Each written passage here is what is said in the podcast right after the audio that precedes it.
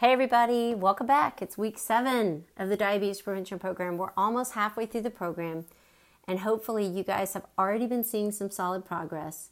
I mean, so far, we've had a mix of working on both our nutrition and our activity, and this week, we're going to tie it all together when we talk about how to tip calorie balance in your favor.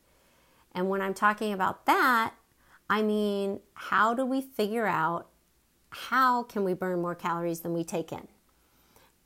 And remember, you can always use me, your coach, to answer any questions about um, the content or to get help applying any of the lessons that we're learning to your own personal situation.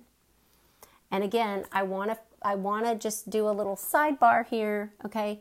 We're talking about calorie balance in the terms of learning about energy in, energy out but we really want to move away from counting calories to focusing on the quality of our food.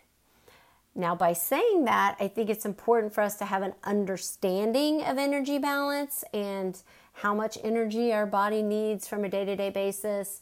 And I think it's just this is an overall another tool to create some awareness around what we're doing now and if we need to make some changes, if we need to make some adjustments. Are we eating enough? Are we eating just enough? Are we eating too much? Okay.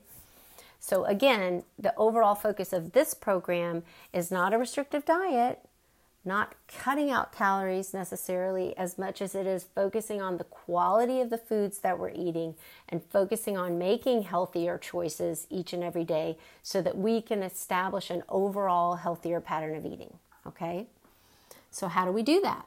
Well, we got to set a target. You know, we got to think about setting a target. And if the idea is we want we want to burn more calories than we take in, you know, that's not a new one, right? Many people find that we can make significant changes just from getting a better general understanding of this balance, all right? So the goal for this week is to supercharge what you've been already been doing around your diet and your activity levels by getting a sense of where you can eliminate an additional 500 calories every day.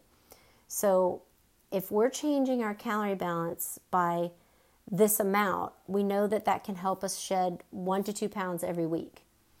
Okay, some of you eliminating 500 calories each and every day might be too many. Okay, and we don't all have to lose one to two pounds every week. You know, maybe just an shedding an additional 200 or 100 calories is enough for you. Okay, we need to go at a pace that works for us. It's not always necessary to go straight into counting calories to be able to use this concept. Okay? What we cover today is is going to be a little familiar to you, most of you probably, and you've already tried looking at this before. All right? So just remember, you can always talk to me, your coach, during session, after session about you know, different ways to track your food if you're having trouble with that so that you can better understand your own personal calorie balance. We can dig into that together if we need to. So let's talk about how we need to get there. There's a there's there's three different ways to get those 500 calories out of every day. And I'm going to use that as a sample. Just know for you, you may choose 100, 200, 300. It may be less for you.